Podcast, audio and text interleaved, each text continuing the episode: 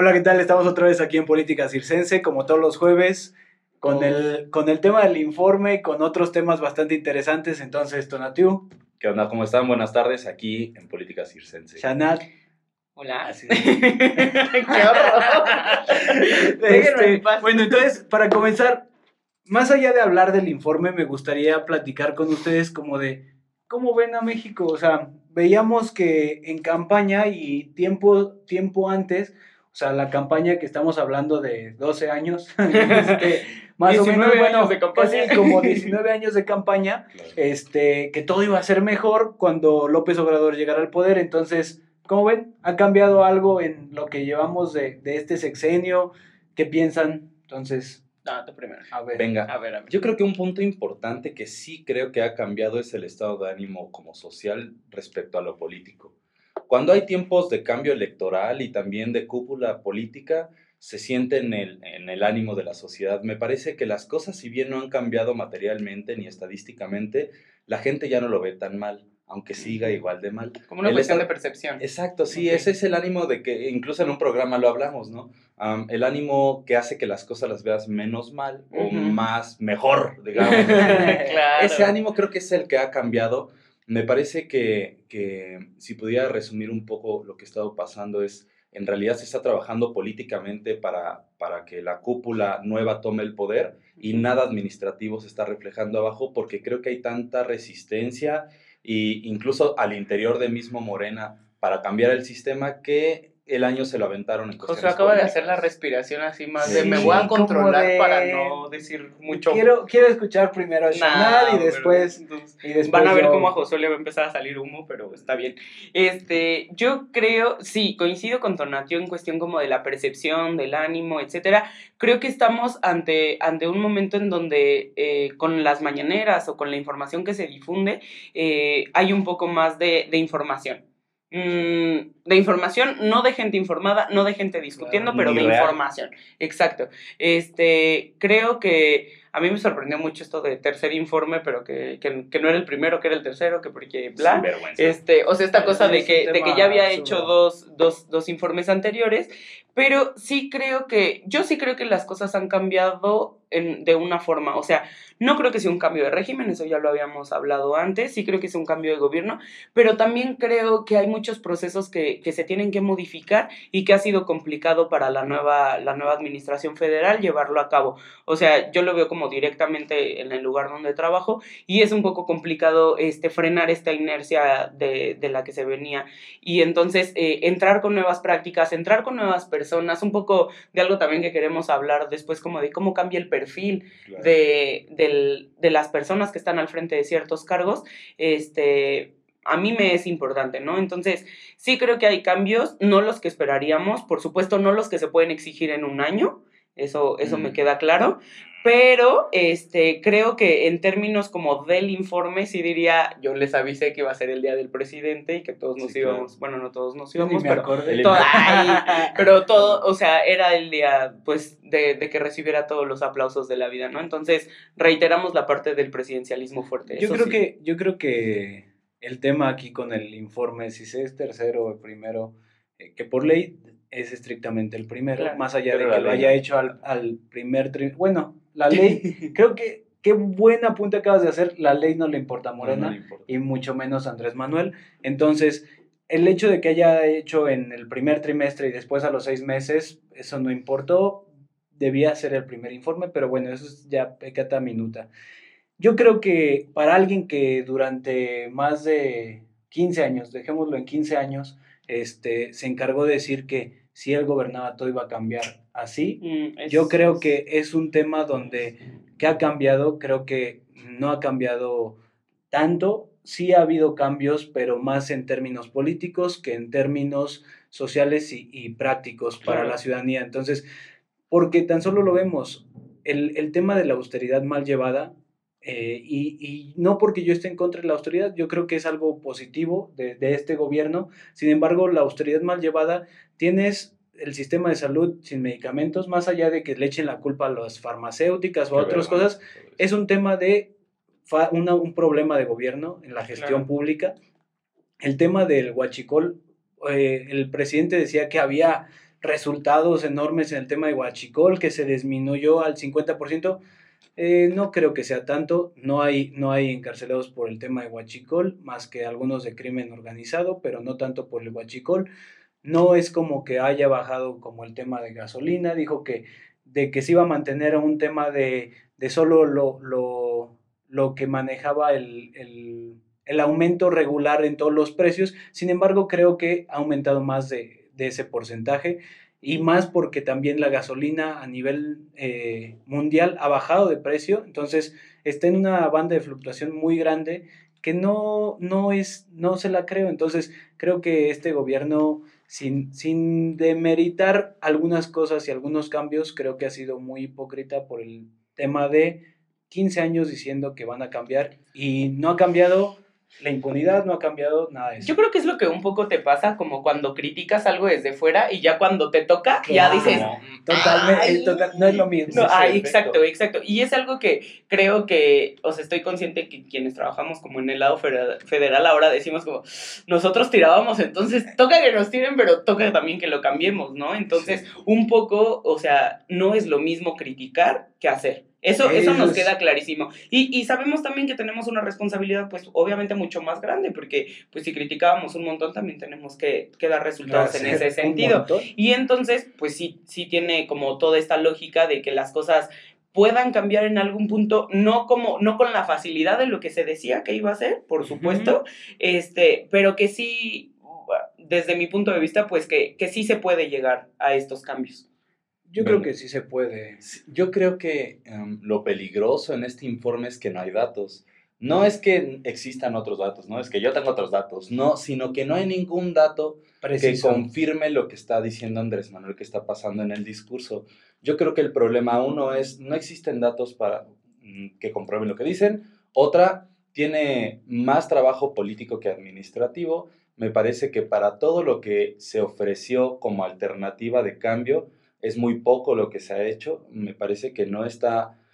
que se preocupó tanto por lo político que lo social, como la gente le cree, no lo están manejando tanto, y la inseguridad sigue en sus grados más altos que cualquiera de todos los gobiernos que criticó, más altos que Calderón, más altos que Peña Nieto. Estamos teniendo el peor año en temas de seguridad que nos ha tocado a vivir en nuestra conciencia. O sea, pero también un poco tiene que ver con cómo se está haciendo esta reestructuración, y que obviamente no va a ser un cambio en el que todo el mundo esté de acuerdo y quiera cooperar. Entonces, obviamente, yo creo que algo que se está dejando de lado, como decías, por ejemplo, la parte del huachicolo, así es que sí podemos decir, ya se roban tantas pipas menos, pero ¿qué efectos de contexto generó? O sea, bueno, ya se roban menos pipas, pero ahora hay más robos de automóviles, o ahora hay más robo de gas natural, o ahora hay asaltos, o sea... O que hubiera bajado la gasolina, si se roban menos pipas, pues... Pues sí, pero eso es parte de una acción que ellas criticaban. O sea, ellos criticaban que había acciones de gobierno que eran tan electoreras que nada más ponías el dedo sobre un punto y movías todo lo demás. ¿Sabe? Y ellos están haciendo lo mismo, están poniendo el dedo en un punto y dicen,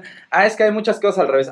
Claro, mira, es lo mismo que habíamos dicho. Escuchando el informe y los análisis de varias personas, y así como comentarios de otros, decían, lo que más destacaban era que Andrés Manuel es un político que sabe comunicar.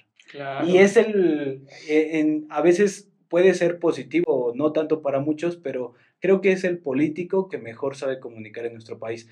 Pero yo tratando de entender por qué es que este señor sabe comunicar, y como que detecté algo, no sé si sea algo nuevo, pero alguien más lo habrá pensado antes, pero sí creo que llegué a esa conclusión en donde, ¿por qué comunica tan bien? Porque es la típica persona que dice, el problema es este vaso, el problema es este vaso, y se cansa de repetir tanto, el problema es este vaso, que cuando le hace así, cuando lo tira, ven, yo ya voy bien haciendo las cosas, y la gente se lo cree. Era como cuando hablábamos que generaba estos discursos y las necesidades, pero yo creo que es un mal trabajo, me parece un mal trabajo, me parece que... ¿Mal trabajo de qué? De la administración pública. Me parece que es un mal trabajo de administración pública, un mal trabajo político, tan malo que en este nuevo periodo de sesiones la verdad es malo. La pelea, fíjate, para mi gusto, la discordia entre los partidos... No es buen trabajo. Evidentemente la va a existir, ¿no? Pero con la capacidad de mayoría que tiene Morena, teniendo tantos problemas en lo legislativo, eso es un problema muy grande, porque lo que están recurriendo es como nadie nos entiende y tenemos un buen de mayoría, pues entonces modificamos. Pero también queramos. El problema ahora es que Morena ya no es una. Y el problema es todos los problemas internos que está viendo, hasta que el mismo Andrés Manuel dice, si sigue esto, pues yo me separo. Y entonces, ya lo hablábamos antes. Claro. Entonces, justo, yo creo que no podríamos ya a estas alturas, o sea, sí, por más que sea el partido del presidente, pues meter todo en la misma bolsa, porque ya está viendo problemas ahí adentro. Y entonces eso está haciendo que se rompa. Eso, para mí, eso es lo que él quiere que creamos. Él, justo es como alienar gente como sí, la alienada, ¿no? No, escuchen, yo lo dije en un programa. Les dije, Andrés Manuel va a empezar a generar la percepción de que cuando salga algo mal en Morena, él no es el que está mal, sino es Morena. Ajá, y entonces van a empezar a disociar el trabajo. Es que la clave, yo creo que está como en el tema de que los partidos que están alrededor de satélites de Morena están haciendo como lo que nunca creyeron. O sea, nunca creyeron tener tanto poder, nunca creyeron tanto así. Y bueno, pero vemos en las iniciativas, o sea, la iniciativa esta para regular los medios de comunicación de este señor del PT, dices, la iniciativa pero estamos hablando de Moreno del PT o... Claro, por eso es lo que digo, yo creo que el peligro está. Entonces, yo creo que esa es la clave, como el que no saben unir su fuerza y están haciendo cada quien... Claro, es que Morena se tiene para llevar a alguien a ser presidente. Exacto, no como con un proyecto real. Y es que eso ya lo habíamos discutido, o sea, y a eso voy yo, o sea, como, ¿por qué no se puede comunicar todo? Pues porque no es que todos en realidad sean de Morena, es que hay un montón de perredistas, es que hay un montón de priistas, es que hay un montón de colados de todos lados, que no entendieron el fin último. Ajá, pero si el fin último era llegar a la presidencia y ya se ganó, pues ahora que no les alcanza para negociar, pues ya está como todo el problema. Y también otra de las cosas que ha pasado con todo este nuevo gobierno es la legalidad. Tanto así lo vimos en la Cámara de Diputados con esta... Yo se los dije, no me acuerdo si era en el segundo programa, donde hablaba de la propuesta de ley de Dolores Padierna, donde querían quedarse con la presidencia de la Cámara de Diputados y también con el Senado, pero el Senado como que discuten menos. Pero la Cámara de Diputados... Siendo que la Cámara realmente solo dirige, o sea, no tiene un poder. El poder más importante en la Cámara de Diputados es la Junta de Concertación Política, donde están los líderes partidistas, y por supuesto que la batuta la tiene el partido mayoritario. Pero lo vimos con el caso de Porfirio Muñoz Ledo, que decía, días antes decía, acompáñenme ahora con mi nuevo proceso, y ahora después resulta que... ya renuncia. Básicamente, ¿cuál es el problema? Cada año, el 1 de septiembre, empieza un nuevo periodo en donde sesionan todos los legisladores, senadores y diputados federales para tratar los asuntos públicos y de sus agendas. Uh-huh. El PAN tiene su agenda y ya la presentó. Claro. El PRD ni existe, creo ya, pero si existiera, pero sin llorar ahora. Agenda, no sé por qué lo dicen. Pero entonces vierten los temas de agenda de cada una de las fracciones. El problema, ¿cuál es? Que regularmente cada año, y así lo establece la ley, se tiene que modificar la mesa directiva de la Cámara de Diputados. Desde el 97 se empezó a hacer eso. Porque se supone que es como un contrapeso. Acuérdense que el Parlamento, la Cámara de Diputados, lo que pretende es llegar a acuerdos. Entonces, cada año se modificaba esta cuestión. ¿Sabes cuál es el problema? Que ahora Morena, con el peso legislativo que tiene y con la representación que es suficiente, no es mayoría, solo Morena, pero es más que los demás, en números, en cualitativo, en cuantitativo, pretende que eso se transforme en ley, es decir, quieren hacer particular una ley dependiendo del momento en el que están pasando. Sí. Entonces, como somos más, nos toca, pero debería de ser. Y el problema es que eso ya generó discordia tan fuerte entre los partidos, porque pues no son políticamente... No sé, no tiene. No es una cuestión de estrategia, aparte, o sea, no estás pensando en cuando te toque otra vez estar del otro lado. Y el tema es que como que pareciera que Morena quiere controlar todos los aspectos de la vida pública. Lo quiere hacer, entonces, y empieza a amagar con temas de reelección, y empieza a amagar con todo lo de Bonilla en Baja California. Lo desaparecieron del tema. Así se olvidó. Y sí pasó. Sí, ahorita, pero entra la parte de la inconstitucionalidad. Entonces, justamente esto pareciera como que es un sesgo de Morena donde nunca creyeron, a pesar de que sabían que tenían posibilidades reales de llegar con Andrés Manuel, nunca creyeron y ahora les toca empaparse de esa parte de poder y quieren aborazarse. No lo saben manejar. ¿No? Es que el poder siempre ha existido, como politólogos lo sabemos, y si se crea la política institucionalizada, las normas, es para regular precisamente el uso de poder. Claro. Entonces, me parece que siempre lo quisieron, no se sabe ejercer. También es real que con la praxis, en la práctica se aprende a ejercer el poder. El problema es que no son nuevos los legisladores de Morena. Ejercieron el poder antes como con otro partido, ahora lo están ejerciendo y lo que quieren es pues, hacerlo suyo, ¿no? Y pareciera que quieren nada más complacer a Andrés Manuel y después Andrés Manuel les da una... Pues ¿quién no quería complacerlos si él los pone de candidatos? Pero les da unos apes, por ejemplo, del PT, de esto de regular los medios de comunicación. Andrés Manuel después en la mañanera al día siguiente dice... Yo no apoyo eso. Pues entonces, sí, pero justo ahí está, o sea, justo es increíble. Y ahí está, o sea, no es siempre, o sea, si buscan complacerlo, no saben cómo les pasa esto así de, quítate tú, ¿no? Y entonces, o sea, es parte de, pero también creo que, o sea, es el primer año en donde se está formando también como todo el nuevo andamiaje institucional, en donde se están haciendo todos los cambios, o sea, sabemos todos que hubo una gran modificación de la administración pública, o sea, cuántas plazas se redujeron, cuánto cambió como en cuestiones operativas, y entonces es un año que ha sido como muy decisivo en cambiar procesos. Yo creo que tendremos un poco más de luz el siguiente año, eso espero, por favor. México necesita que tengan un poco de luz porque...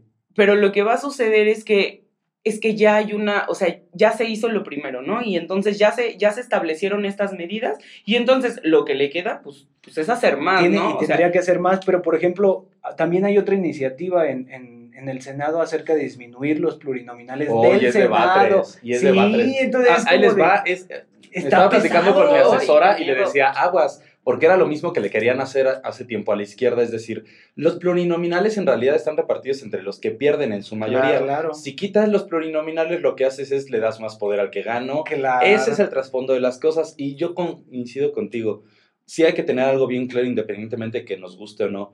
Como entra un nuevo partido y un nuevo grupo de poder, el primer año, en efecto, sí es de una consolidación de ese grupo, sí va a haber movimiento de estructuras, va a haber movimientos legales, y a nosotros nos tocará observar, aunque nos guste o no el partido, observar cómo se tiene que reconfigurar, porque es parte de... Claro. Una nueva cúpula que llega tendrá que reconfigurar el poder y su ejercicio. Creo que no está mala reconfiguración, me parece que quedan a deber, pero sí. Es un proceso que vamos a tener que ver. Y otro de los temas sobre la mesa era el tema de los tatuajes. Bueno, pero vamos, igual diremos que Jair, saludos a Jair, que nos preguntó como qué opinábamos de las personas que tienen tatuajes como en lugares visibles para ir a trabajar y en más cuestiones de política, claro. Y yo creo que justo iba a relacionar un poco lo que dijo Tonatiu. O sea, hay una reconfiguración de la élite política, pero también hay una reconfiguración del personal en la política, ¿no? Sí, y con también. Esto viene hasta, o sea... es gente que es distinta, se comporta distinto, se viste diferente, y que entonces creo que iría un poco más hacia este tema, ¿no? Como cómo va cambiando y cómo va cambiando también la percepción o de lo que es aceptable. O sea, yo creo que sí podemos hablar de un cambio así de trajeados. A no trajeados, ¿no? Sí, claro, o sea, claro, es así, claro, es súper visible. Claro, bueno, sí. Es como transición. Ya no sé quién es más panista hoy. Fíjate que yo creo que aquí quiero echar acá a colación un tema que todo mundo decimos o que muchos hablamos, pero no sabemos hasta dónde llega. Y, por ejemplo, es el nombre de las generaciones. Uh-huh. Cuando hablamos de los millennials o los baby boomers o centennials o la generación X, no es como para nombrar a tus abuelos, ¿sabes? O sea, hay teorías sociales y sociológicas que sostienen el nombre de la generación. Entonces, por ejemplo, nosotros pertenecemos a la generación millennial. Ya hay una mucho más abajo que tiene ideología muy diferente. Claro. Pero si algo se estableció con la generación millennial... fue justo esta ruptura de paradigmas, claro, incluso en la formalidad. Totalmente. Claro. ¿No? Hablar lejos de lo políticamente correctos, incluso el lenguaje que se utilizaba en los medios de comunicación abierta. Es más, los tatuajes, yo recuerdo de niño, los tatuajes no eran tan bien vistos. Hoy el que no tiene tatuajes es como... ¿Qué te pasa? ¿Saben por qué? Porque sí, pero no, sí, no, pero más si vieran el mío se mueren. Ya, no lo o sea, pero ya no es algo como de asustarte, ¿no? Un día me decía una señora por ahí que... No voy a decir quién para que mi mamá no se enoje, como de, es que los tatuajes son de carceleros, o sea, o los relacionabas con, ¿no? Y entonces, obviamente eso cambia muchísimo la percepción porque ahora, o sea, agendas un tatuaje y tardas así, esperas a... 4 meses. Sí, 6 meses porque es súper, un artista súper solicitado o cosas así, pero... más allá de eso, yo creo que tiene que ver con una cuestión como de aceptación, de saber que no porque... No por cómo te vistas o por cómo te veas o así, condiciona tu conocimiento, condiciona tus habilidades para el trabajo. Creo que eso es algo súper fundamental. Pero que tengas una lágrima aquí, ya. Ahí todavía, pero y todavía más, no condiciona la posibilidad de hacer política. Claro. Justamente eso es la idea de política circense, que todos hagamos política y que hagamos política que sea beneficiosa para el país, en los entornos donde nosotros consideramos y donde cada una de las personas considere. Entonces, claro que sí hay de tatuajes a tatuajes, a veces que se ven muy bien. Eso no nos toca, tampoco nos toca. A ver, así, rápido. ¿Quién de los tres tiene tatuajes aquí? Una. Ustedes dos. Nosotros sí. O sea, dos de tres, por ejemplo, tenemos tatuajes aquí. Solo voy a decir ambos que trabajaban, me acaban súper de quemar, pero está bien. No, está bien. La taza. Por eso estaba tan callado así de... ¿Por qué no preguntan? Fíjense, los tres trabajamos para la administración pública. Bueno, pero eso sí voy a decir. En el trabajo que yo tenía antes... me preguntaron, ¿tienes tatuajes? Y no entendí por qué me lo preguntaron. Bueno, sí lo entendí. Yo le he dicho, ¿sí los quiere ver? ¡Pum! O sea, entendí perfecto por qué me lo preguntaron, pero ¿qué?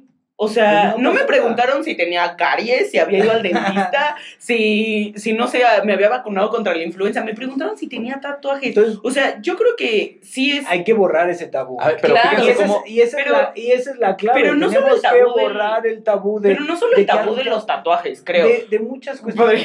Se me ocurre de los piercings, de la ropa planchada, de los zapatos boleados. De la ropa planchada. A mí sí me gusta tatuarme. Bueno, pero pues es una cuestión de... y no te gustan los tatuajes, pero es una cuestión de gustos. Como justo estas generaciones, incluso a la que pertenecemos, que me parece que ha sido una de las que más ha revolucionado como antes y, bueno, sí, anterior a nosotros, va empujando, ahí les va el ejemplo, pongamos esta situación. Es como si alguien va a pedir trabajo a gobierno y entonces no lo dejan porque tiene un tatuaje y alguien los graba. Entonces, evidentemente la generación va a empujar porque ya se elimina esa discriminación y creo que es el trabajo social político que no necesariamente tiene que ver como con el servicio público, que es toda la sociedad tenemos como por generación la obligación también de empujar ciertos cambios que no se van a hacer si no lo hacemos de manera correcta. Entonces, pues díganos qué opinan, qué piensan acerca de los tatuajes, qué opinan acerca también del informe, de estas iniciativas de Morena y también cualquier tema que tengan,